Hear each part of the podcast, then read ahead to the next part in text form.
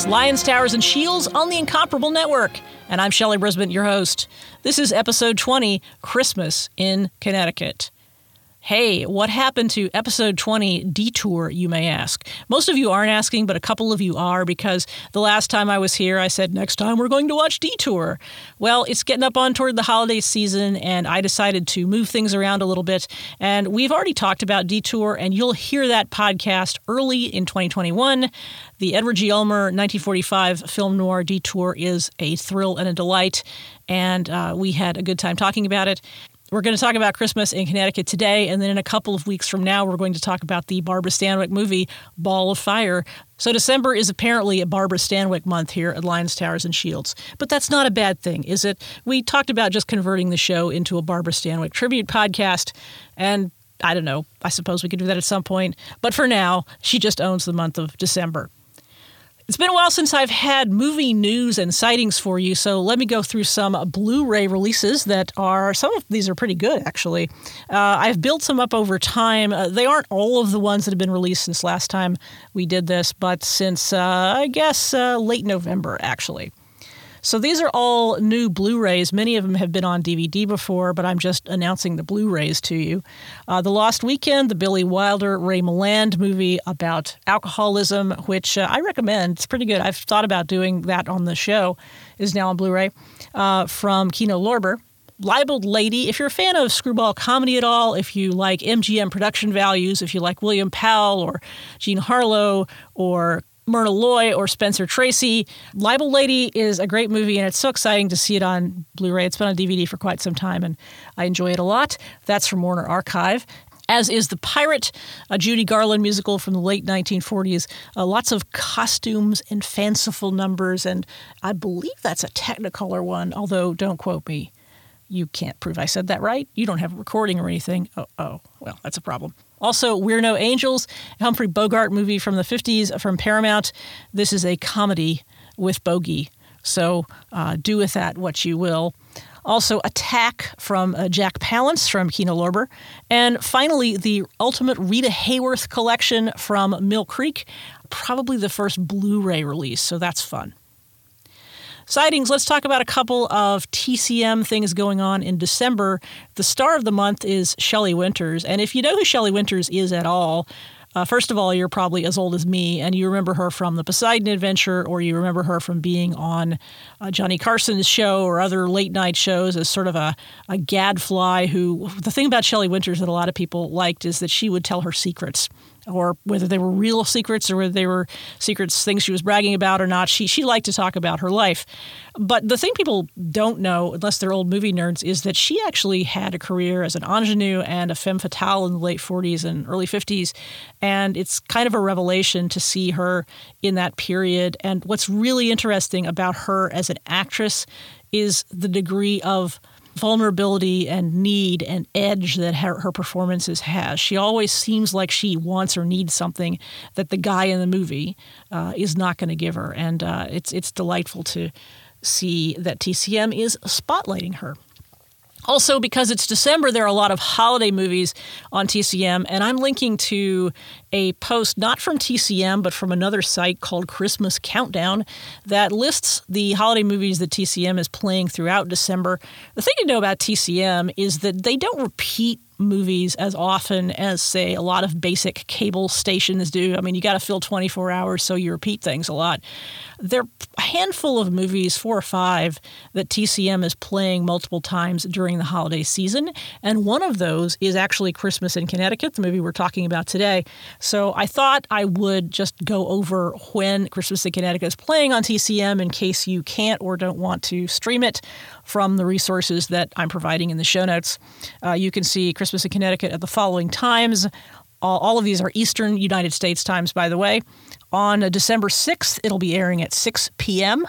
On December 22nd, at 8 p.m. On December 24th, also at 6 p.m. The full list of Christmas Countdown the full list of TCM holiday movies will be in the show notes from Christmas Countdown, as well as the reminder of these Christmas in Connecticut showings. And now let's dig into Christmas in Connecticut.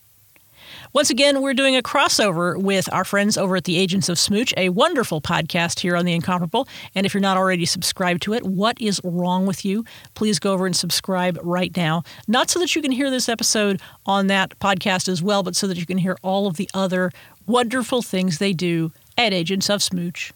And I am not just saying that because the director of the Agents of Smooch, Annette Wierstra, is here with us today. Hello. It is why she's saying that. I forced her. I am drunk with power. It was it was painful. She told me I couldn't be on any more incomprehensible, conceivable uh, Agents of Smooch podcast if I didn't, you know, suck up. but anyway. Also joining us, David J. Loehr. Welcome back. Merry Christmas. Don't mention it.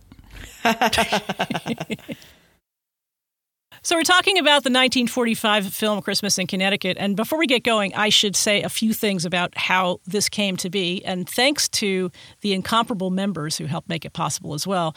We were talking about movies to talk about the holiday season. We were talking about Christmas crossover possibilities with Agents of Smooch. And I had several movies in mind, and others in the Incomparable family had some movies in mind. So what we did was we made a poll and we gave members of the Incomparable network the chance to in the slack channel which is one of the uh, perks of being a member of the incomparable. We gave them the chance to choose among five movies and christmas in connecticut was the runaway choice of many people in that poll as well as the members who participated some of whom are here with us and some of whom are not but they'll get to hear the show so christmas in connecticut was by far the favorite and i'm happy to chat with you about it also coming up soon will be a podcast about the remake of christmas in connecticut because this whole conversation remake, you say? I'll get to it. This whole conversation began when we did our member draft podcast, uh, where we drafted uh, classic film characters for the benefit of incomparable members. See, another member benefit. Go out there and join or give a membership to a friend for the holidays. Why don't you? And uh, we were talking about the remake of Christmas in Connecticut, a thing I had never heard of.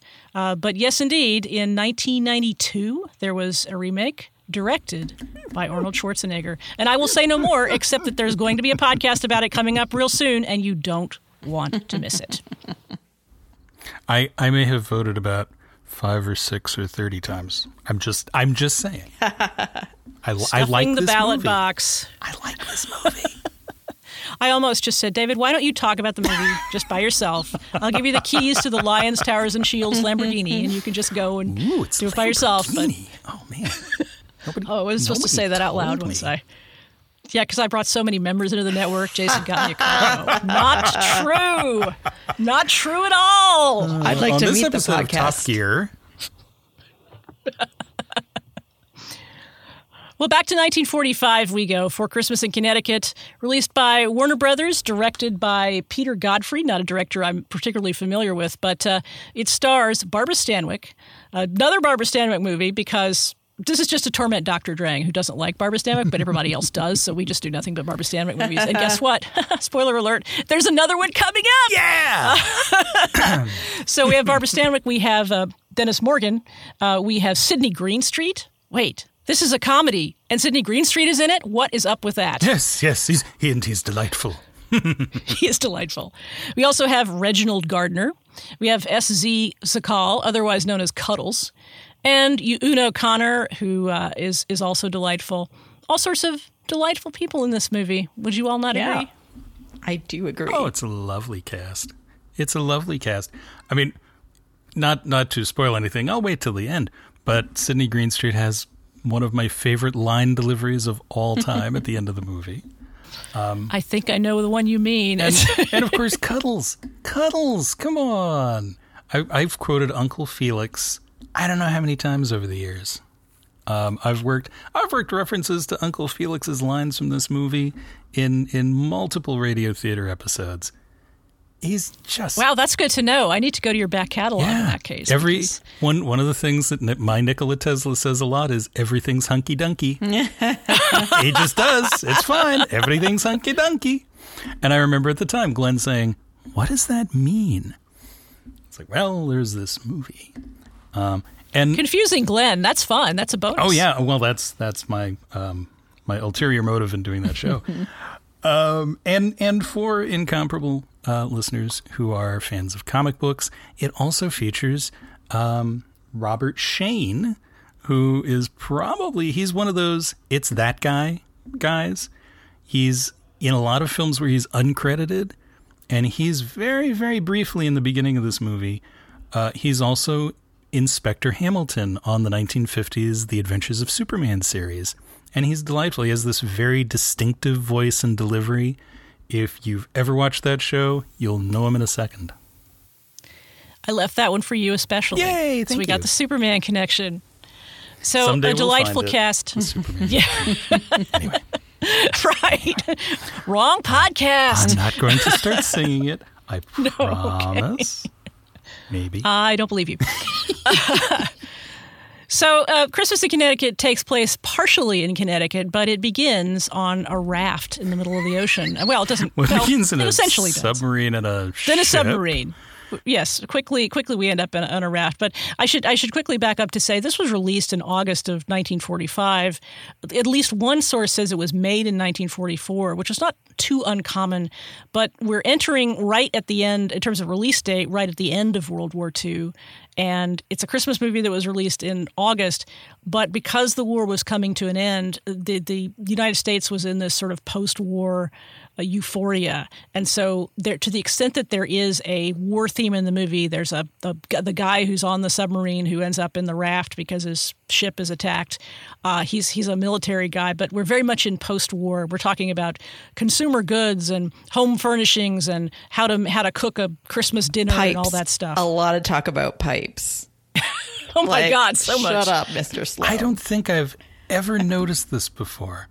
Because because I you know, I've watched this film since I was maybe 8 and I've watched it almost every year since then.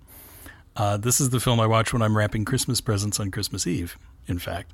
And I don't think I've ever noticed this before because I because I went, okay, when's the date? I did all the research. I'm like 1945, but much of the story is, you know, well, it's it's the women who are working, it's their war jobs, and, and the men are off in the military, and we're doing the the war bonds benefit and all these things. And then there's like one or two scenes where where Sloan brings up this will be very important in the post-war era. These are post-war things, post-war, post-war, and then the rest of the movie just treats it like it's still during World War II. It's really weird. I, I wonder if they did any any kind of finessing when they said, "Hey, we we better release this now." Well, the thing that happened, at least from my, and I listened to a fair bit of old time radio, and the thing that started to happen in late 44, early 45 hmm. was that advertisers talked about post war because the war started going a lot better for the U.S. after D Day. And so advertisers were like, well, when the war's over, we can sell you cars and we can sell you stereos and we can sell you refrigerators. And also, they were going to be able to get materials that they couldn't get during the war. So post war, before the war even ended, was totally like a thing hmm. from a commerce point of view. But but I am intri- intrigued by the idea that it was made like a year before the war was over Yeah. because it doesn't feel that way. It feels like the war is still. I mean, they talk about ration points at one point, which probably were still going on in August of 1945. But it feels like though the war exists and it's a reality, it's a reality that's going to end mm-hmm. soon. Yeah, I didn't really know because I don't do a lot of research. I just assumed it was like right post war where you still have that shadow of the war is still sitting heavily on people, but it didn't seem to me I didn't feel like they were in war. It was just like the veterans are coming home, we're starting to get back to normal and we're going to all have a lot of pipes and heating in our house. Yeah, it was really focused on the all that post all, and all the sort of nesting that people are famous for having done mm-hmm. after World War II ended. Nesting and buying things. But the story does start with a German U-boat sinking a mm-hmm. ship. It does. So And they were they were in a veterans Yeah, so war is- hospital in the beginning, dreaming of good food. right. in a really, really, really long opening, Always a very long opening. it takes And- and it takes like the funny- 15 minutes to get to Barbara Stanwyck. Yeah, it begins. See, that's the thing. You're waiting for Barbara Stanwyck, but but it, it begins, and yeah, are we? Is it a war movie called Christmas in Connecticut? oh my goodness! Because there's headlines about boats sinking and stuff, and then you see Dennis Morgan and his buddy uh, out on the raft for 18 days, and all Dennis Morgan can talk about is what he's going to eat when he gets home, which I think makes sense. The dream of the restaurant on the raft was quite funny to me. Yes, It was. that was a nice touch. It was it was better than the cliche of you know him looking at his buddy and picturing like a giant talking pork chop, which was also popular back then. He seems very focused on food in the in a way that Sidney Greenstreet will remind us of later. I have gotten to eat all the things you dreamt of, Dennis. exactly. Take and, and that. Sidney looks like he's eaten them. Dennis looks like he hasn't gotten to eat all of them yet. So so we so Dennis Morgan uh, gets obviously uh, is is safe and sound, and he ends up in a veterans hospital. And there's this whole long part of the opening where he and his buddy are trying to figure out how to get better food from the nurses than they otherwise would. And uh, his buddy advises Dennis to basically convince this his nurse that he's gonna that sh- he wants to marry her, and then she'll give him all the good food he could possibly have. You gotta so you gotta use the old plan. Magoo, Jeffy boy, the old Magoo. the Magoo. and then when he I don't know if that's a real expression or not. It's very 40s sounding. Well, and then when when he does finally succeed at that, and she brings him food, and then he goes, "Oh, oh, oh," and we watch his buddy grab a bedpan and run off screen. And again, this is one that cracks me up every year. I'm like, nothing, nothing puts you in a festive holiday spirit like your lead actor throwing up. I and, and as much as I love this movie, the opening is so long, and you know, and they are setting up exposition. They're setting up all these details, and then the next scene when they get to it pops in all this detail and gets through it in about five minutes, and you're like, why wasn't the first part that fast? Stop it. Well, because now we're in New York with uh, happy, peppy, uh, smart, click dialogue people. I guess I don't know, but yeah, you're right. The, the uh, ironically, when the uh, the beginning part was going on t- today, I rewatched and took notes and stuff like that. But during the beginning part, I was making my own lunch, so I guess it didn't seem quite so long because I wasn't paying as much attention. Nor did I feel the need to take as many notes. Yeah, I was I was timing it because it's it's again it's not this is not a movie I've watched in depth or detail like this before. Uh, although I mean it's one of those things where you know you sit down and say, "Hey, I'd love to write a, mu- a musical. What would I do?" And this is on my list. This would be a great stage musical. It's it's a It would. fun story, and it's the it's all the mistaken identity. It's very Shakespearean that way. And and but even then, I always felt the opening was long. And yeah, it's it's 15 minutes. You only need one song for that part when you do that musical. Just one song, and you've probably got I'm it. Sitting on a raft, Yeah. wishing for a pork chop. Yeah, you know, and it just goes on and on. And and yes, it is important to build up. You know, it's kind of like Harry Lime. You need to hear who Elizabeth Lane is and why she's so important, and the whole mythology of Elizabeth Lane, the, the great farmsteader, housewife, cook, the Martha Stewart of 1945. And yeah, I love that she forgets all the details Yes. of her life when we when she goes through all of this stuff about mistaken identity. You know, like, oh yeah, let's here's our scam. We're gonna be go out on a farm, but she can't remember the stuff that was in last month's issue. it's just it's a beautiful setup for that. It it it is in a way it's a little bit meta about how dumb these kind of plots can be. And she is uh she is assisted by her uncle Felix, who owns. Uh, I, I want to go to Felix's restaurant, by the way. I really so do. do I. Looks That seems like a great And place, not only to eat, but just to socialize and hang out. They have a full bar. There's music, speaking of Harry Lime, they have a zither. they have a zither. as one does, I so guess. So excited every time. Yeah, It's like you're playing the wrong song. Stop. that's a little later. no, no, no. Because a little little little no, darker one. tone movie than this one is.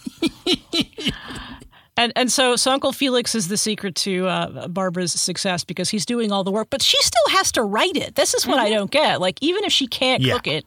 She should remember enough of the details, having because she apparently has a quite the turn of phrase. That's her skill, is that she can take something that she knows little about, and, and I don't know where she gets her uh, her guidance on farming and wife wifely duties and being a mom and all that stuff. Because Felix is probably not helping her with that stuff. Well, and she imagined John Sloane's farm as her fictional home.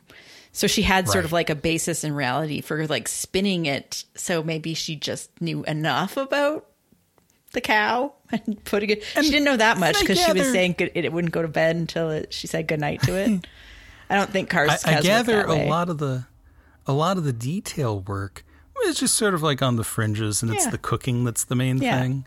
It's like, oh, and while I look out across the, the the ranch to see Makushla off in the barn. I made this wonderful roast pheasant, and and then goes on about the pheasant. And and I love I love the line where Felix is first talking to her, and and she says maybe maybe I should learn to cook like you, and he goes. No, no, don't cook. It's not it's not the way you write it. It's not fun and light and happy. It's cooking. Just don't cook. She's like a restaurant reviewer where she's pretending yeah. to cook the food too. Yeah, yeah totally. well, like I say, I think her I, I, think her superpower is spinning a story. Like and and you don't really yes. see that in her spoken presentation because those details don't stick with her, but when they have little excerpts of her writing, it's like, yeah, that's what she's good at. She's a food blogger. And, She's mm-hmm. the was we, we, were talking the other day on a show, and I can't remember uh, uh, about uh, food blogs that take forever to get to the actual recipe, and I was agreeing that I thought that's ridiculous. All of them, yeah. It's and that's that's the way I imagine Barbara's articles are. That they just take, you know, she's she's get contracted to do two thousand words, and fifteen hundred of it is the prep for the recipe. She'd also have yeah, a pretty I mean, wicked Instagram. Oh yeah, with her fake baby. I do I do love how this movie is so good about details.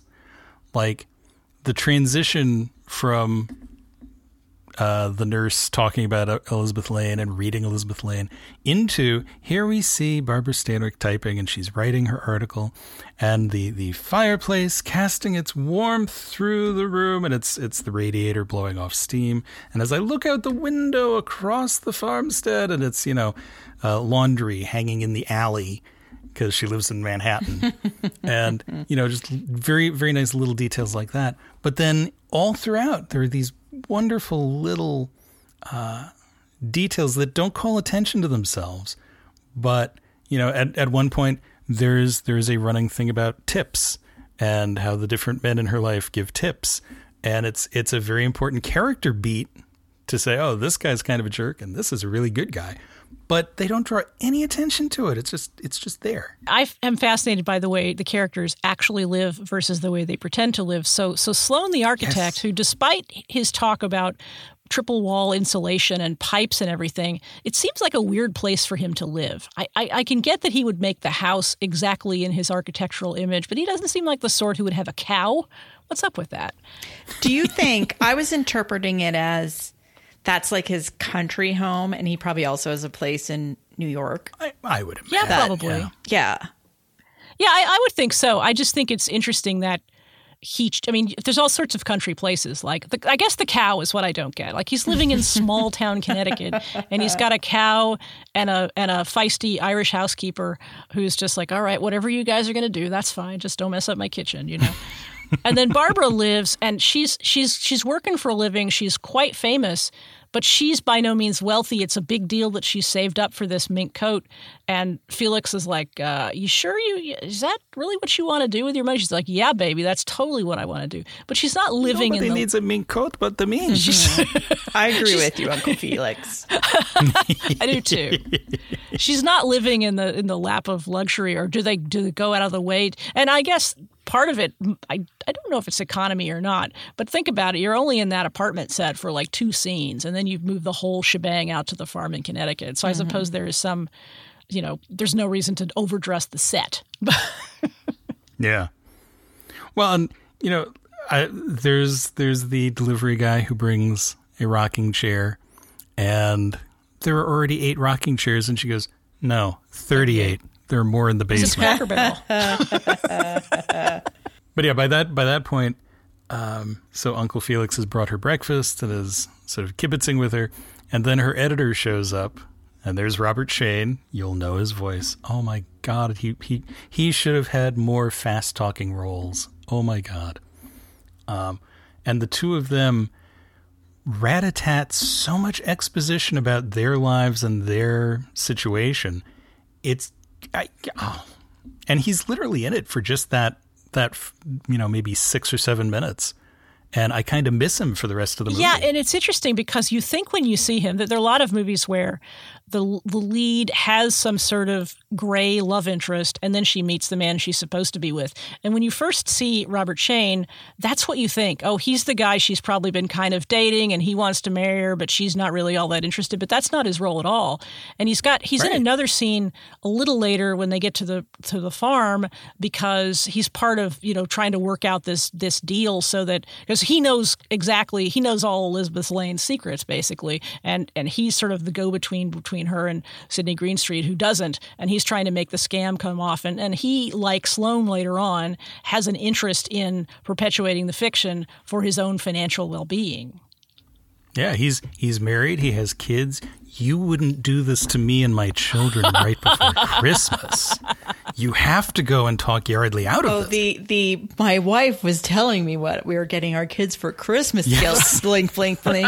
Please don't do this. And what so all through that first portion of the movie too like when the editor shows up when dudley shows up and, and felix is leaving and felix says merry christmas. And dudley turns and goes don't mention it. And they just keep going. Every use of merry christmas up until a certain point is just sarcastic. It's delightful. It's true. oh my god. You know and and uh, uh, i'm trying to remember what the other one was there's another one early on um, but yeah, it's just how that that just sort of passes from character to character. Oh, and when Sloane shows up at the apartment too, there's a Merry Christmas, and so yeah, whatever. Um, it's it is one of the most delightfully malicious Christmas movies ever made. and even later on when we get to the bucolic farm and stuff they they really don't lay the sort of holiday saccharin on too thick there's a tiny bit of it but in a lot of other movies it would be thick you, you couldn't walk through it it would just be terrible Oh, and, yeah. and i appreciate And- that it's not it's it's very tart and sly, which you don't expect in Christmas movies. And it's not a major And- part of the theme or story either. It's sort of a backdrop. Yeah, Yeah. I mean, it, it is the MacGuffin for why they're all in mm-hmm. this, but it's not really a big deal outside of that. But then you do get you get an actual sleigh ride. yes you do How many movies have that? I, and it's and I like it because the horse is standing in front of the, the dance and uh, they're just like let's let's just sit in the sleigh. Okay, we won't go anywhere. And then of course it's untied, so they they end up four miles away because they don't know how to. Neither of them know how to stop the the one thing Dennis Morgan does not know how to do apparently is stop that horse because he can do everything else in the movie. There's there's one moment where he's like, you know, oh, I'm really competent at this, and she's, oh, I'll leave you to it, and then you see that Dennis Morgan clearly cannot. Is it bathing babies? well, it's when he goes to put the diaper on the baby, and he folds it just right, but then he starts putting it on upside down, and they cut away. Yep. Like that's not where the point of the triangle goes, Dennis. It's not buddy. Well, even though he's he's Anyway. bathed his sister's kids or whatever prior experience he's had. So So so basically, uh, Alexander Yardley, uh, played by Sidney Greenstreet, is a stickler for the truth and authenticity, and and he can tell a fraudulent story at a glance, right? And he has gotten a letter from the nurse who cured his what his grandchild from measles or something. I, th- I think something. And and mm-hmm. she's the one who says, "You know, I know this hero sailor who survived on this raft for 18 days and he would love to visit Elizabeth Lane. And that would just be such a wonderful gesture to a war hero, wouldn't it?" And he gets this letter, and I swear his his butler really should be Eric Blore. Might as well be Eric Blore. I thought the same thing. And he only has one scene as well, and I did a double take, like, oh, that's not Eric Blore, but it's Eric Blore. He's he's sort of like your off-brand generic store brand Eric Blore. He's like, yes, yes, sir. This this is the Yardley residence. Yes, and it's like, yeah, maybe they just wanted it toned down. I don't know, uh, but yeah, he he gets this letter and he gets this brilliant idea because he's all about publicity too. What if what if we invite the war hero to Elizabeth Lane's country farmhouse in Connecticut for a proper Christmas? That's a great idea. And so he's the one who calls Dudley, who gets into a panic because he knows there's no farmhouse and there's no wi- a husband and no baby or any of this stuff. And so he's he says to Elizabeth, "You have to go and talk him out of this." And she goes, "Well, that's your job." He goes, "No, no, no, no, no. He wants to see you. You have to do this. She goes, But you're such a better liar than I am. Yeah, it doesn't matter. He wants you. So she goes out to Yardley's mansion, and of course, cannot get a word in edgewise. And she's wearing her mink coat, which is going to cost six months' salary that she doesn't have yet. So she's that's her security blanket while she's there. And he he not only talks her into this by not letting her talk, he then invites himself to come along. What a great idea! That's a great idea you had, Miss Lane. And so, you know, so she's stuck. She's stuck. Fortunately, she has her boyfriend, Reginald Gardiner, who, again, doesn't seem like a kind of guy who would have a farm in Connecticut, who has a farm in Connecticut. And um, she and everybody in this movie is pushy in one way or another. And she's pretty pushy with him and basically is like, I mean, she does the thing about, you know, I've decided after all this time, let's get married. Oh, also, we're going to your farm. I I love that what she she says is I guess if you'll have me knowing how I feel about you, she doesn't say yes. I didn't even Yeah. think they were dating though. I thought he just liked her and was constantly proposing and she Yeah. sort of tolerated his presence. I think that's true, but I mean, he's he's in her life in some yeah, way. like She he's probably around the Yeah. good reliable side. She probably goes to dinner with him sometimes. Yeah. You know, it's like fine. he orders wine that is very good but not too expensive, which is my new wine mantra and the only reason why I like you, Mr. Sloan. I was like, very good and not. That's Well- the dream, isn't it? Exactly. Very good. And I mean, not too Dudley expensive. makes fun of him right off the bat and says, are, are you here to propose again? Because I can ask her and get just as good a no. That's fine. It's not going to change anything. So then, when when she finally comes back from Yardley's and they're all at Restaurant Felix, and they've been waiting for her drinking because they're like, oh, What else do you do? and uh, I think there might be another Merry Christmas in there that's very acidic. And she finally shows up, and, and they start. Well, you know, I guess I guess I'm going to lose my job. And and he goes, well, you know, uh, you could marry me. And she goes, would you, would you actually do that, knowing that I I don't love you? Because I can I can wait for you. That will come in time.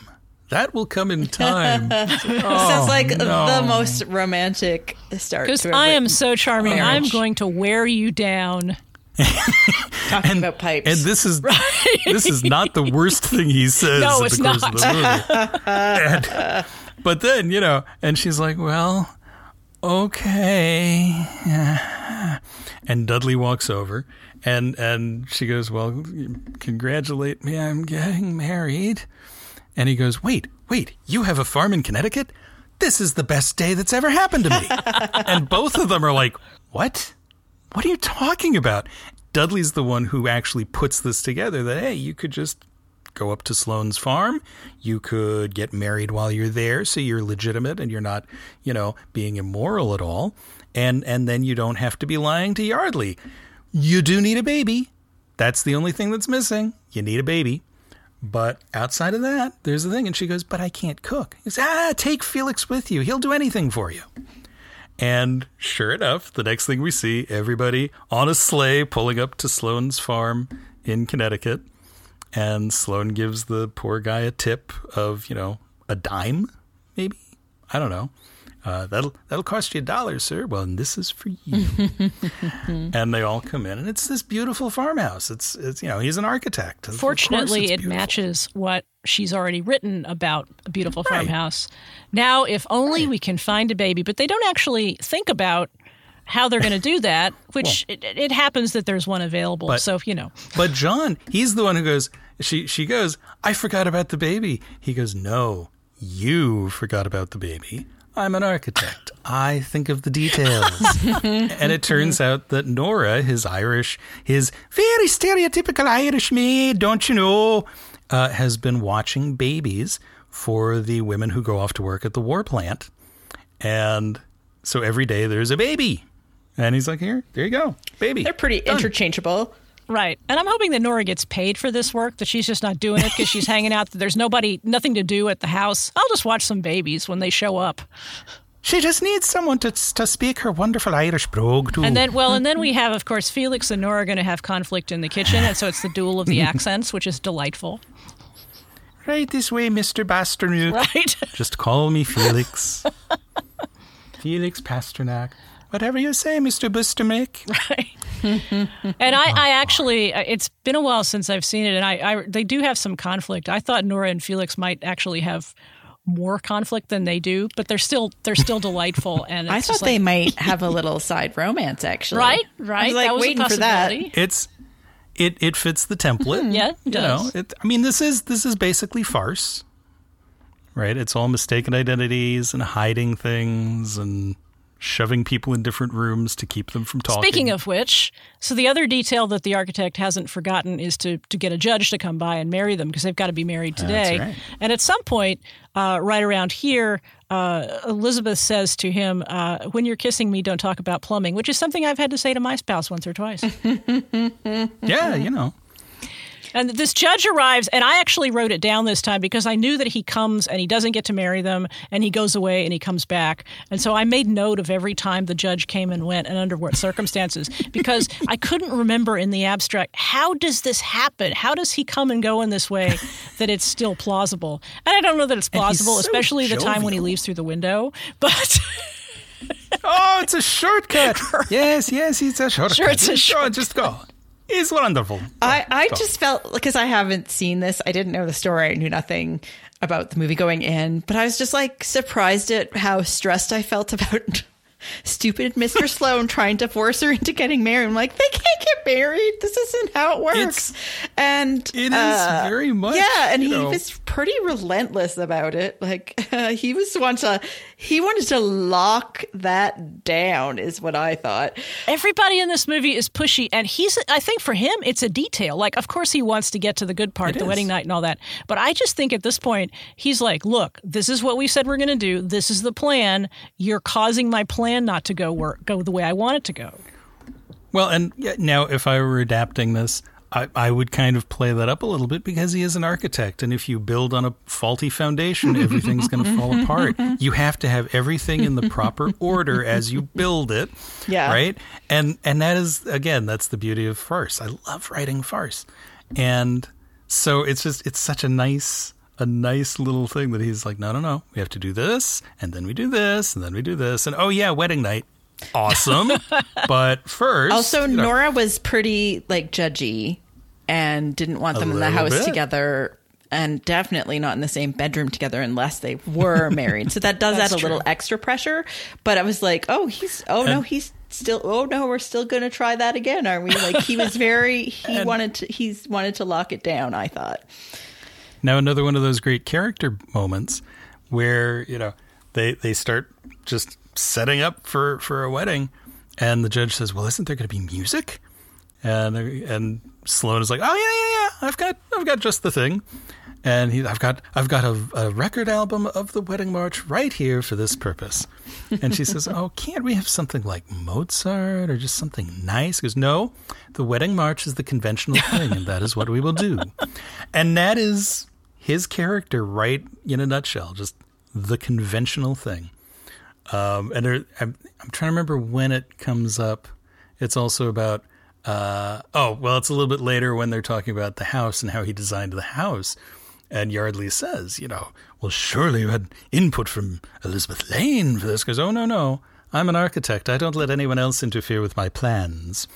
And again, There's a I, you theme know, I right thought there. of I thought of Frank Lloyd Wright. I thought of Howard Roark from The Fountainhead. I was like, that's that's a sly little joke. And they were making The Fountainhead at Warner Brothers at about the same time. And like, Well, also, just in case right. you accidentally wanted to root for the romance between Barbara Stanwyck mm-hmm. and Reginald Gardiner, there, there are any number of reasons why you should not. So, I- because Dennis Morgan hasn't quite shown up at this point, he will in a minute. he hasn't quite got in in seconds. Yes. really. He Mere is Cecil from A Room with a View. If any of you watch or read that, Ah, but he is like very rigid and precise and formal, and would also probably be a terrible kisser. probably. But I think he's, He's thinking weirdly. about plumbing the whole time. I think he's weirdly miscast because he sort of reminds me more of a Clifton Webb or a Monty Woolley kind of a guy who's sort Yeah. of a fastidious Englishman, but not. I, I think what you want actually is a straight laced American, sort of oppressive nerd guy. And I, I don't know. I, I think Reginald Gardiner does his best, but I was trying to think, and I didn't really come up with one. I was trying to think who else would have I been mean, better. He was just Cecil. I like him, because he's because it is not what you would expect, right? I, I kind of like that it's a weird casting. It, I mean, yeah, it probably should be a, a cut rate Gary Cooper type.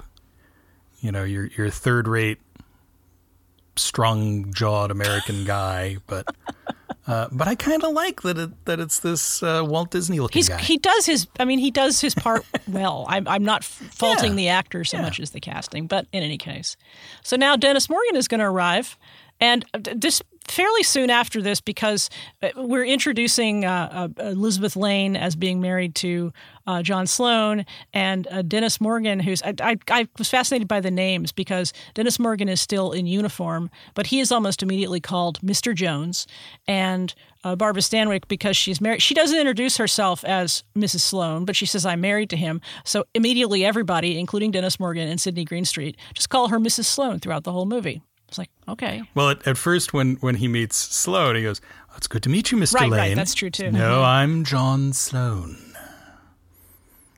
Um, but yeah, he he arrives just in time to break up the ceremony before it begins. Thank And they have to goodness. for the first time. Turn off the record and shove the judge into the study, and you know everybody has to go everywhere. And uh, it's a lovely introduction. And of course, it's love at first sight because she takes one look and goes, oh, She's Dennis weak in the knees from Oh, the minute she sees him. There is very Yeah. good eye gazing between those Oh, two. yes. I I find, and perhaps because I've been watching a lot of Hallmark Lifetime style movies, where the major flaw in a lot of them is there's zero chemistry in the movies. You're like nobody has chemistry, so it was nice seeing like a little v- between them. Yeah, they they actually have chemistry. Mm-hmm. Yeah, they do. And she is more so than I would have expected, just immediately smitten with him and just flirts with him outrageously. No, it's like so mm-hmm. scandalous. it like is. you're supposed to be pretending to be married, young lady. And he's like, he, And he, it's- he's trying to be a good guy because he he likes her too. But I think he's like, she's married, and also look, the reason I'm here is because we're gonna have Christmas dinner, and it's this famous person, and she's like, hey, baby, Let's go out to the If- cowshed. if she could- if she could pull that Tex Avery giant eyes and, you know, tongue rolling down the floor thing, she would. It is interesting that she doesn't appear to have any friends who aren't men. It's true. That that stood out to me a couple of years ago. Like, wait a second. Well, the only other woman in the movie really is Nora. I mean, a little Is later Nora. we'll meet the ostensible fiance of Dennis Morgan, who's in there for half a second. But I just think they, they I mean, think about. it. I mean, movies of this, well, movies period tend to have larger casts of men than women anyway. So Yeah, yeah. Even in true. romance. even yeah, which is super weird. So almost immediately we've got uh, Barbara and Dennis doing the funny bit of uh, trying to bathe the baby because it's very again talk about pushy. Dennis is very pushy. He's like, I want to watch you bathe that baby. Like, Which why? weird. You're not going to disappoint me, are you? Yeah, that's just a little Yeah, it's a creepy, little Mr. weird. Jones. Merry Christmas, Mr. Jones. He's- I, I wrote He's that been down. stuck on a raft with this other guy. I don't. God knows what's what's happened to him. in in a present day remake, he would be having you know flashbacks and huddled in the corner, and oh, it'd be terrible. And then, uh, th- so the first baby, it's a girl, uh, but Barbara Stanwyck, of course, doesn't know that until she takes a uh, until until Dennis Morgan takes a look because she said the baby's name is Robert, but oh, I guess it's Roberta. Sorry, I misspoke. I hate when that happens. And that's the point at which we we get the thing that you were talking about, where Dennis Morgan apparently doesn't know how to diaper a baby. Yeah, it's so as well. You know, he's like, oh, he's he's an expert at this because he bathed all his sister's kids, and they they would throw a fit if he didn't take over at bath time, and and and she's like, really? Oh, that's great! You can do it. and he, you know, he's like, all right, yeah, sure. And uh, but yeah, then he goes to diaper the baby and smash cut. the, meanwhile, the judge is being ushered out the window. So because we have to get rid of him so Well, he can come back later. Felix winds up being your agent of chaos. yes. because you have to have this sort of magical fairy godfather who fixes everything, right? Causes a lot of the confusion in the plot if need be, but it's all for a good purpose. He knows. he knows. He knows Oh yeah. that Elizabeth is like super not he's not in love. He's against the marriage from the beginning just on principle. So he uses the arrival of the sailor to like push things in a better direction. Yeah. Pidge Podge, you don't want to marry him. Yeah. It's catastrophe. It's, it's catastrophe. The thing that I love so much about Sakall in this movie and then the role of Felix, the way it's written, is a lot of his movies have him being this sort of goofy guy with an accent that stuff happens to. And he's like, Yes. oh my God, the, the this thing is conspiring against me or this thing is happening and oh my god and he you know all sorts of weird vocalizations and stuff but he has agency in this movie he's doing stuff and you know what his motivations are because he loves elizabeth and he wants to help her and he's he's said all right i'm going to ride the train along with you this is a weird plan we i don't want you to get married. And i'm going to kind of conspire to make sure that it doesn't happen especially once dennis morgan comes into the picture. But he's along with her for the ride and he's capable of making things happen rather than just having weird stuff happen to him. And i think that makes his performance much more interesting. You know before before he gets the judge to climb out the window and the judge the judge is just so good natured about everything. He's like oh this is delightful and uh, the judge hands him his business card and says you know call me when you have when they have time when they're free uh, because we need to do this. And felix is like okay yeah yeah. And as soon as he closes the window he just tears up the business card and throws it away. Um yeah oh he he just he's he's magical. He's magical. So uh, Yardley has arrived by this time. Almost everybody is in residence now, and they're all going to stay the night. Although I, Barbara Stanwyck's going to you know post up in the guest room, which I don't even know if they've shown her yet. But uh, and then later on in the night, I, I love when uh, because because they're going to try and do do the marriage again, but they obviously don't want to do it when Sidney Greenstreet and um, Dennis Morgan are around. But they that's foiled because both of them decide to come downstairs for a snack. So when you're invited over to a house somebody's house and you've never met these people, do you typically come down to the kitchen and raid the refrigerator and drink the wine? oh If you're going to do it, you should Always. definitely do it in the middle of the night. I I tend to do it kind of like Cookie Monster. I don't worry about cleanliness or sound. It's just and you know most people are okay with it. I've only been kicked out once. um, and it's it's a great scene because of course, as in any good farce, she gets dragged in. She's like, "What are what are those noises?" Well, I'll go look. And then while she's in the kitchen and she's trying to get out, she's like, "No, no, I, I have She leave. doesn't really want to get out. No, she doesn't. and then they She invite does- her to have a doesn't wanna get snack in her own house. Yeah. but before before she can make her escape, all of a sudden there's a cow at the door. As there is. She hasn't said and she's goodnight like, to it. "What the hell is that?" and and Jefferson Jones goes, "Oh, that must be Makushla." what? Your cow? You mentioned it. You you can't. She can't go to sleep until you say goodnight every night. and again, you know, she can't remember any of the Right. details of her fake life, uh, which presumably she's been writing for a while.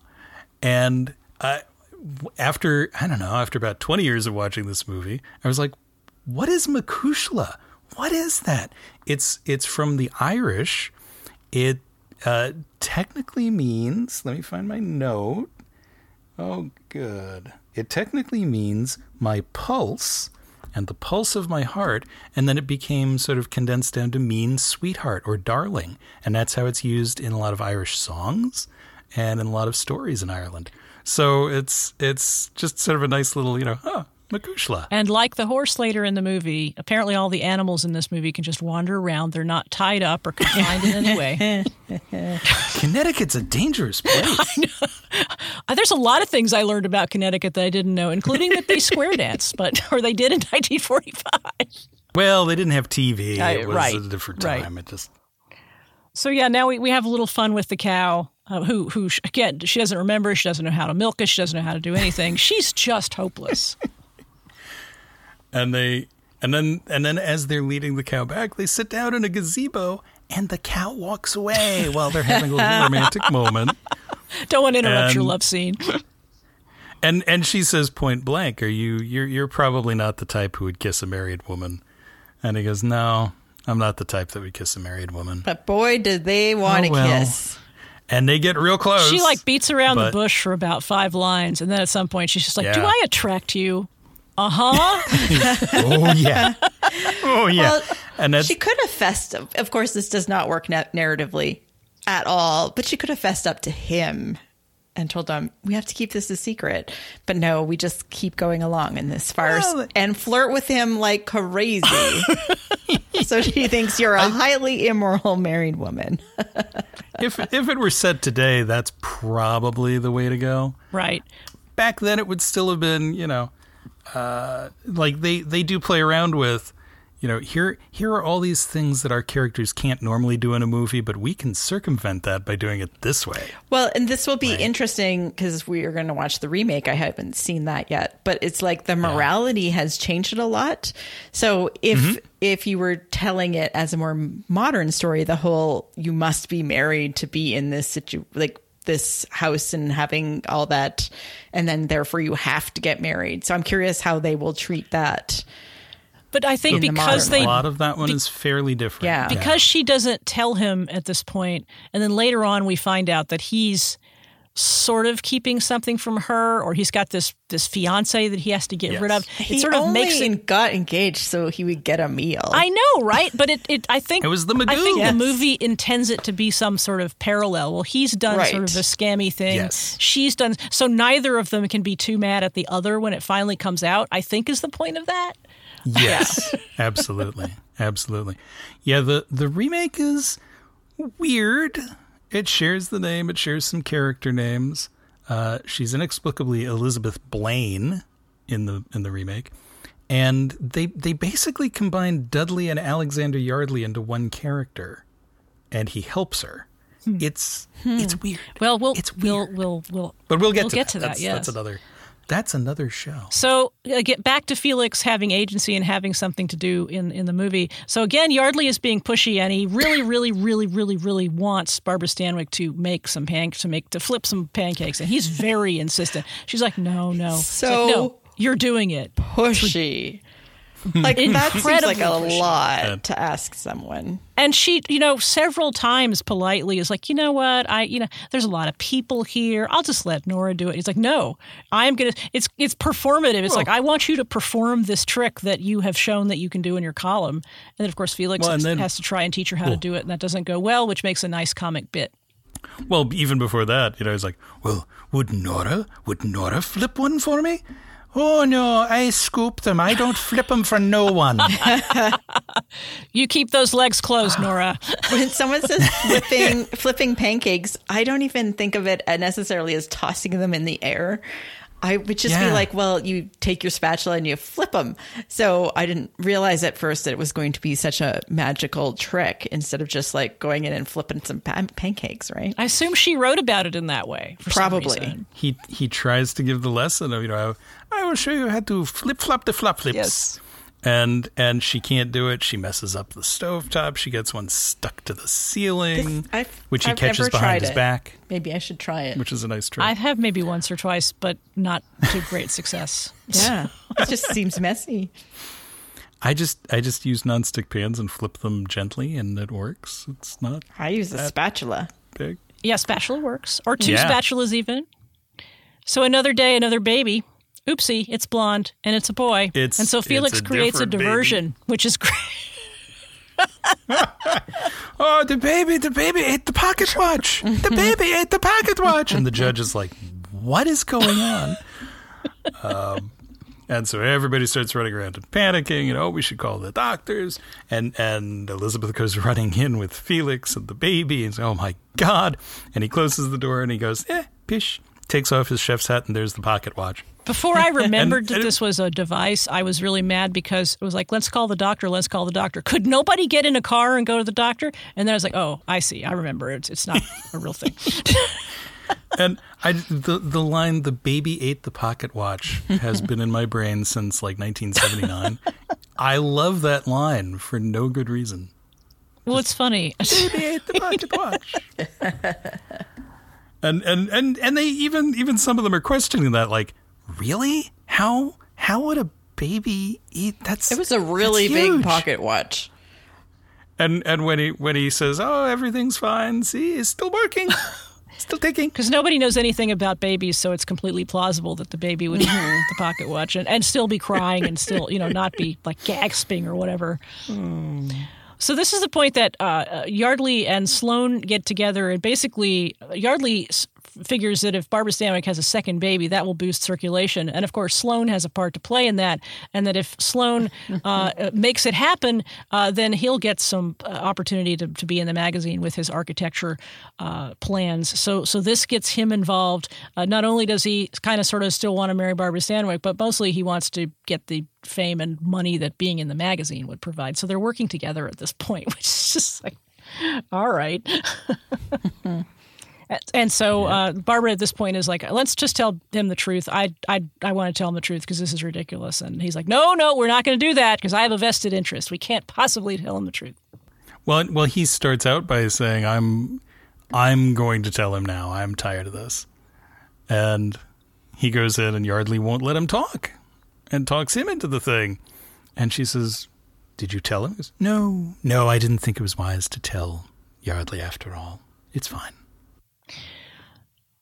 So the next big thing to happen is uh, this dance. A guy comes over and says, "Hey, we're having this community dance. Let's everybody go."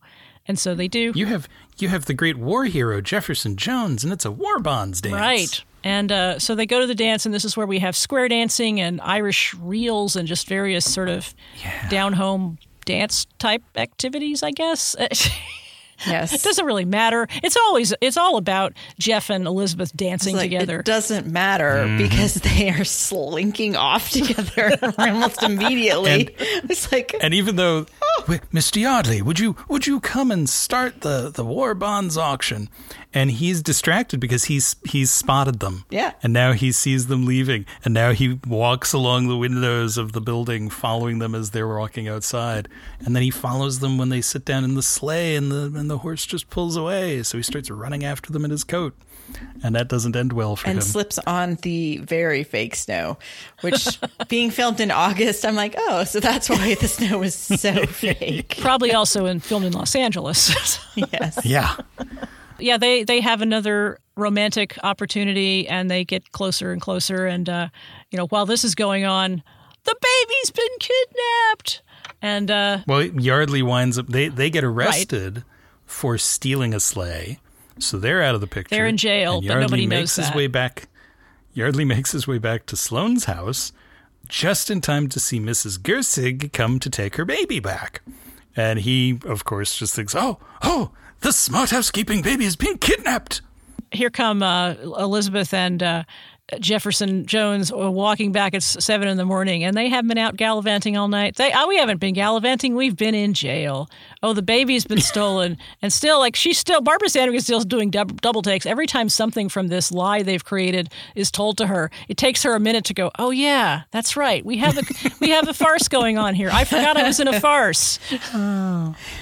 Which that that might be my favorite running thing, because in a in a farce traditionally your main character is pretty on top of the lies, and and it, the lies build up to the point where they can't keep track of them. She can't keep track of them From from, the day one. she's just bad at this. Once once she sees Jeff, she's like. Ah, let's let's end the plot. Let's end the plot. I mean, to be fair, she couldn't keep track before they left New York, so. right. So now it's all starting to unravel, and here comes the uh, fiance, the nurse that was taking care of Jeff so that he could uh, get better food. And uh, she's got something to tell him. She doesn't really get to tell him quite the way she'd want to, but it turns out she's married his buddy that he was on the raft with, which of course gets me Jeff is completely free, and uh, uh, all all the unraveling happens at once, and everybody gets to you know the bright people get together, and Sloane is probably standing around going, "What happened? I don't understand what's happening right." now." Manufactured there's- conflict. This entire movie is based on manufactured conflict. but how else There's- would they well, have it's manufactured with triple wall coatings and, and insulation. And no, no, no. Um, there's a great running thing where she keeps fondling this porcelain figure in his living room through the whole movie, and Yes. she's always tempted to throw it, and people keep stopping her from throwing it. And finally, you know, she and Sloan are, are having their, their final, you know, oh well, I I guess I guess this is it. And and he insults her one too many times, and she just picks it up and goes, "All right, smash." and that's when he goes, "Well, that's it," and walks away. And it's like that was You've gone that was too far. that that was the the last straw. he Okay. never wanted to marry her. He just liked the idea of her. What is- Just I- like I love Cecil, the- he had an idea of who she was, but didn't really understand. He's Cecil Vyse from Room with the View. I'm just that's I- my I hill to die on right there. I'm not going to fight you. I on love the line Yeah, where where he goes, you know, you disrupted my household. exactly. And she just gets this dreamy look and goes, Yeah, I did, didn't I? yeah. And Felix is pretty unhappy. And Before we resolve everything, uh, Felix is mad because, and he, he he delivers the line that I love: "I won't cook for somebody who's not nice to my friends," which that sums up Felix pretty well. I mean, Yeah. Also, I want a good Felix life on my phil- a good life philosophy. I think so too. And it's it's wonderful because you have Felix, who's the one who's the connective tissue through all of this. As everything unravels and everything gets discovered, he's the one who tells everyone all the things they need to know. Right. By that point. And so he's the one who goes, I need to keep Yardley in the house. I'm going to go cook something because he's trying to leave. And as soon as he, he gets a whiff, he goes, I'm hungry. And just leaves and walks away and goes into the kitchen. And and that's where Felix sets him up. He's like, yeah, you know, I'm making kidneys, but no, they're for, for, for someone I, I like. It's not for you. It's not for you. Well, what what could I get you to, to give me? You know, you're cooking kidneys. How could you do that? He goes, cook your own cooked kidneys. and I've never done this as a back and forth with voices before. This is wild. Anyway, um, and yeah, he's the one who says, "Oh, well, I, I got this telegram last night," and he pulls out a telegram that is about uh, food orders for Restaurant Felix, and he goes, "I read it to you.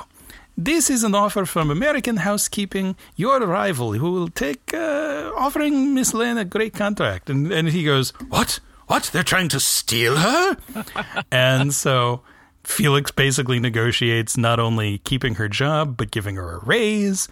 And, you know, he's the one who tells the the nurse, and he's the one who tells Jeff that, oh no, she married your buddy on the raft, and everything is Felix setting this up. But meanwhile, Elizabeth is off packing and has no idea any of this is going on. And Yardley goes in. He's like, "Well, I'm, I'm." Uh, oh, uh, what is it? Sloan says to him, "You know, well, I, I guess uh, we're still going to do that thing. You know, my my column about architecture and everything is. I'm only interested in one contract, the Elizabeth Lane contract." And he goes, he knocks on her door, and she says, "Come in."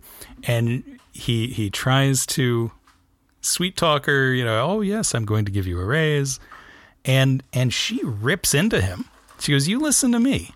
I'm tired of being told who to marry. I'm being tired of being told to have a baby. I'm tired of being told what to do. In short, I'm I'm tired."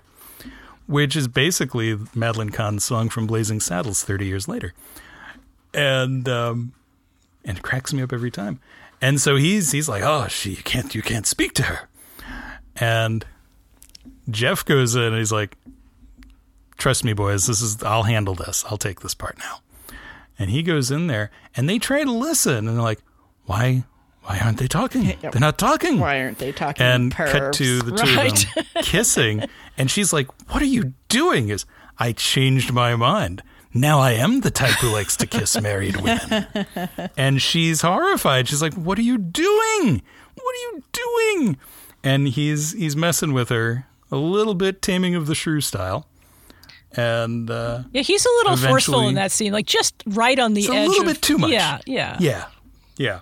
It's it's a little uncomfortable. Uh, he kind like, but she set up this entire lie and then flirted with him. Oh, totally. Like very hard, putting him in a super Oh, I know, awkward I know. position. It's true. So I was like, she totally deserves this. Oh yeah, no. She and she and made he her bed. and he does he knows that she wants him and it's not his ego mm-hmm. he's he's playing a game with her because she played a game with him Yes. first it's not like the clark gable school of you want me baby you just don't know it no, she was very clear that she wants him. so it all ends up happily ever after and and but so what i wondered like because because she's made this speech to yardley and basically stood up for herself presuming she had other options and but i guess she's probably going to stick with what she's doing because i i don't know what uh, dennis morgan does for a living but i doubt he makes as much money as elizabeth lane does so Yeah. Well, and now if Yeah. she gets married, she can have the life and pretend. Maybe it, I don't know. She can still pretend to have a farm and That's a good cook. question. Is she going to pretend to have a farm, or is she going to do cooking on the radiator in New York City, or uh, maybe maybe somehow she and, and Dennis will find a way to buy a farm? She'll sell the mink. I don't know. They they did go from like first kiss to getting married. This- right, fast. Real right. It's like the, like, judge is right over here. The judge is back. Let's get married, and they're like, Like, come sure. on. No. Date? Has anyone heard about dating? dating a little bit? Do we? Do, are we compatible? Do you want to even get out of your uniform jacket first? I, I don't know. yeah, let's get him out of his uniform. we don't need a wedding night for that. And then and then she looks at him out of his uniform and goes, "Oh, oh no, no, that wouldn't happen." well, and of course, it finishes off with Sidney Greenstreet as everything has has come to pass, everything is fine, everything's fixed, and he just starts laughing, goes, "Huh, "What a Christmas! what a Christmas!" and that's the fade out, and it's so sinister because it's Sidney Greenstreet. But I love it. I Oh, love it. Sidney. He he's he was perfectly cast. I love having him in this movie. Oh yeah. because and it also Yeah. it seems like a sort of a a a way to i mean he's well i guess he and felix together are sort of the santa claus character but but sidney Mm-hmm. Yeah. is not santa claus by any means but you I, I love the visual aspect and as as it is a contradiction to his personality and it's delightful Well, and, and in a way, you know, he's he's the rich tycoon who can make anyone's wishes come true, and Felix is the smart, the smart magical fairy godfather who actually makes them happen. So it is kind of a, you know, you've split Santa into Yep. two parts. It's it's just such a lovely film. The version I watched came with like an introduction, and it said that they didn't expect this movie to do much. It was just like meant to be a, huh, here's a fun movie, yeah. and expected It was to supposed to be a disappear. Picture. Yeah, but uh, it's like, wasn't even yeah, the I can, I can thing. see that. Like it's it's fun. It's kind of silly. It's not deep. It's not. I think trying to teach us anything in particular, but like if you look at the whole like plethora of of Christmas movies out now, that's not what apparently we want in this time of the year. We just want like silly drama, manufactured conflict, romance, some kissing. That's all. It's- it's like that. This this gives it. Released as an August Christmas movie, it probably wasn't Yeah. even their plan that it's the main Christmas movie they did. Although Christmas movies, Yeah. they certainly had them in the 40s, but they weren't quite the industry they are now. I mean, Miracle on 40, 34th Street, you'll get a couple years later. It's a Wonderful Life, you'll get the next year. But it wasn't like, hey, we have to have 37 Christmas movies every year, which, well, now that we have to be fair, we don't we don't need 47 Christmas no, movies I, I, I in a year. I would agree with that. and some of them and it's- are definitely worse than others. it's it's so low stakes. It, Yeah. it has the, you know, it has the rhythms of screwball comedy, but it's not Preston Sturges. It's not It Happened One Night. It's not Bringing Up Baby, but you know, it's it's pleasant and it's fun and it's smart characters saying smart dialogue in and out of each of of, of, of others' lines, and like I said, it it's sweet, but it has that tart and that sly sense of humor to And it. it doesn't tell me It's- what or how to feel at Christmas, which a lot of movies do. There's the closing act that really wants you to feel a certain way about family and Christmas and the true meaning, meaning of Christmas and all that kind of stuff. like, And this movie isn't into that. And you know, it's it doesn't make a big deal about which day is Christmas. I, it was maybe 25 years ago when I actually figured out the timeline of what day each thing is happening on in the movie. And so they they spend Christmas night in jail. Mm-hmm. That's the night they're in jail. Which what what Christmas movies do that anymore? It's true. no, because by Christmas, everything is supposed to be resolved and you're having a ma- magical moment where we're holding hands around the Christmas tree and right. you- feeling that's your special. fade out scene. right. Right. And then we kiss. Now, one thing it's it's sort of jumped out at me a couple years ago, and then paying attention today, it really was like, wait a second, because and this is this is totally as the writer, this is totally from you know studying farce. Uh, there is a point late in the movie, I guess it's Christmas morning, and the judge is there again. And Yardley walks in just before they're about to do this. Now, the judge has already said he knows they're not married. He's the one who, you know, I can't, I, I feel like I have to come back because I can't let that go, right? You wanted to be married. And yet Yardley walks in and her instant, her instant improv on the spot is, oh, we, we got married on Christmas morning and we renew our vows every year right in front of the judge who knows they're not married. And today it was like, wait a second, no, Right. no. So, so that's one thing I would fix in the adaptation. So she I'm sure that the but she's going to forget that detail later. That Yeah. she's not going to remember it. Mm-hmm. And I'm sure the Well, and- adaptation fixes all of these pieces. Oh no, that the the remake does None of that? not. I, you don't oh, trust maybe. Arnold Schwarzenegger But- to fix all the plot holes? I will say, I whatever else, just on an acting level, Arnold actually does a good job as a director. They're all quite charming. So I can I can say that much. I don't want to spoil anything don't else spoil about it, it. But I'm no, as as we're speaking But here, we're going to watch that in a few days with a, with the group, and uh, I I can't wait because I have I have purposely charming. avoided any. I didn't watch any kind of trailers. I made sure I could watch it, but other than that, I'm staying And- away from it. And I mean, really, if if you're used to the modern Hallmark movies, if you've never seen this 1945 version, it's fine. It's perfectly fine. It's it's charming and lovely and fun, and you know. Um, but no, if if I were going to adapt it, even just as a play, I would still set it in the time period because there are just some things that work better in 1945 but I would fix that detail because that that bugs me as the writer. It's like no, no, It's also it bugs you because you've seen it so damn many times. That's why it bugs you. maybe, maybe. I just thought the judge was like so jovial and probably not super smart and just sort of was like, wow, Oh, okay. sure, Well, if- okay, right, you know, whatever. he he starts off getting suckered by Felix saying, you know, the first time it's like I fix you two martinis. He goes, no, two Manhattans. so we're like, oh, the judge likes a little bit of, uh, you know, on the side. So you keep the judge a little pixilated through the whole thing. Then he's not paying that close attention. And he's yeah he he's not really a character that's he's not getting on a moral high horse and saying we have to do this. He's there when he's needed. He's not there when they want to get rid of him. And he so he's the least interestingly enough he's the least pushy character. Everybody else in the movie is pushy in one way or another. But the judges is like all right, y'all want to get mm-hmm. married? Great. I'm here to I'm here to help you. I'm not here to force you to do anything, but I know you want to get married, so I'm here to make it happen. Because I'm a small town judge. I'm a nice guy, and I like Manhattans. And I think part of why I love the movie is that I, I do have a connection to it because my mother loved it. Hmm. And one of the things she loved most about it was that speech at the end where Barbara Stanwyck finally just snaps. And she's like, you know what? You need to shut up and listen to me.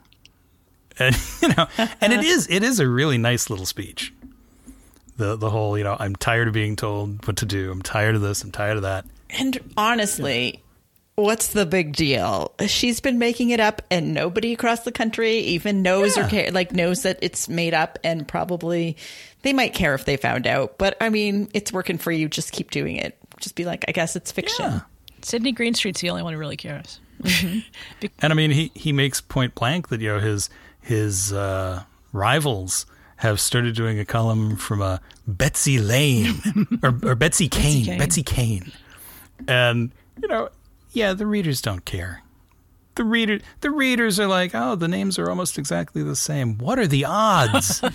no, they're not doing that. It, it's also one of those things where I was like, yeah, this is a thing when you don't have the same level of technology and communications that that is so much easier to pull off than now. Yeah, nobody's going to be now doxing have- her or going to her house or Googling her Or like, her. where's your Instagram? And wow, those look like stock photos that someone else took. And, you know, just this is a time mean- period when that kind of deception works. I I will say, I can see a fun way of doing it in the present day. Oh, with for sure. All that stuff. That would be fun to write. Call me, anyone. I'm out here. I'll do it. Um, It'll be better than the remake. Will it be a musical? worse. No, no. We'll see. Well, on on that not note, uh, I, I want to thank you, Annette Wierstra, David J. Loehr. Thank you so much for joining me for a chat about Christmas in Connecticut.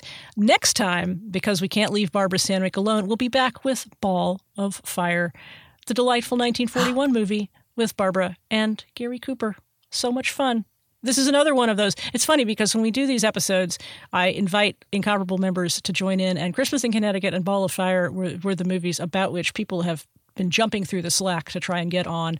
And for, for a couple of reasons, we didn't have a large group today we, that we expected to have. But I'm telling you, when those Barbara Stanwyck movies come, the, the incomparable comes out in force. So that's fun. Thanks, you guys, for being with me, and we'll see you in a couple weeks.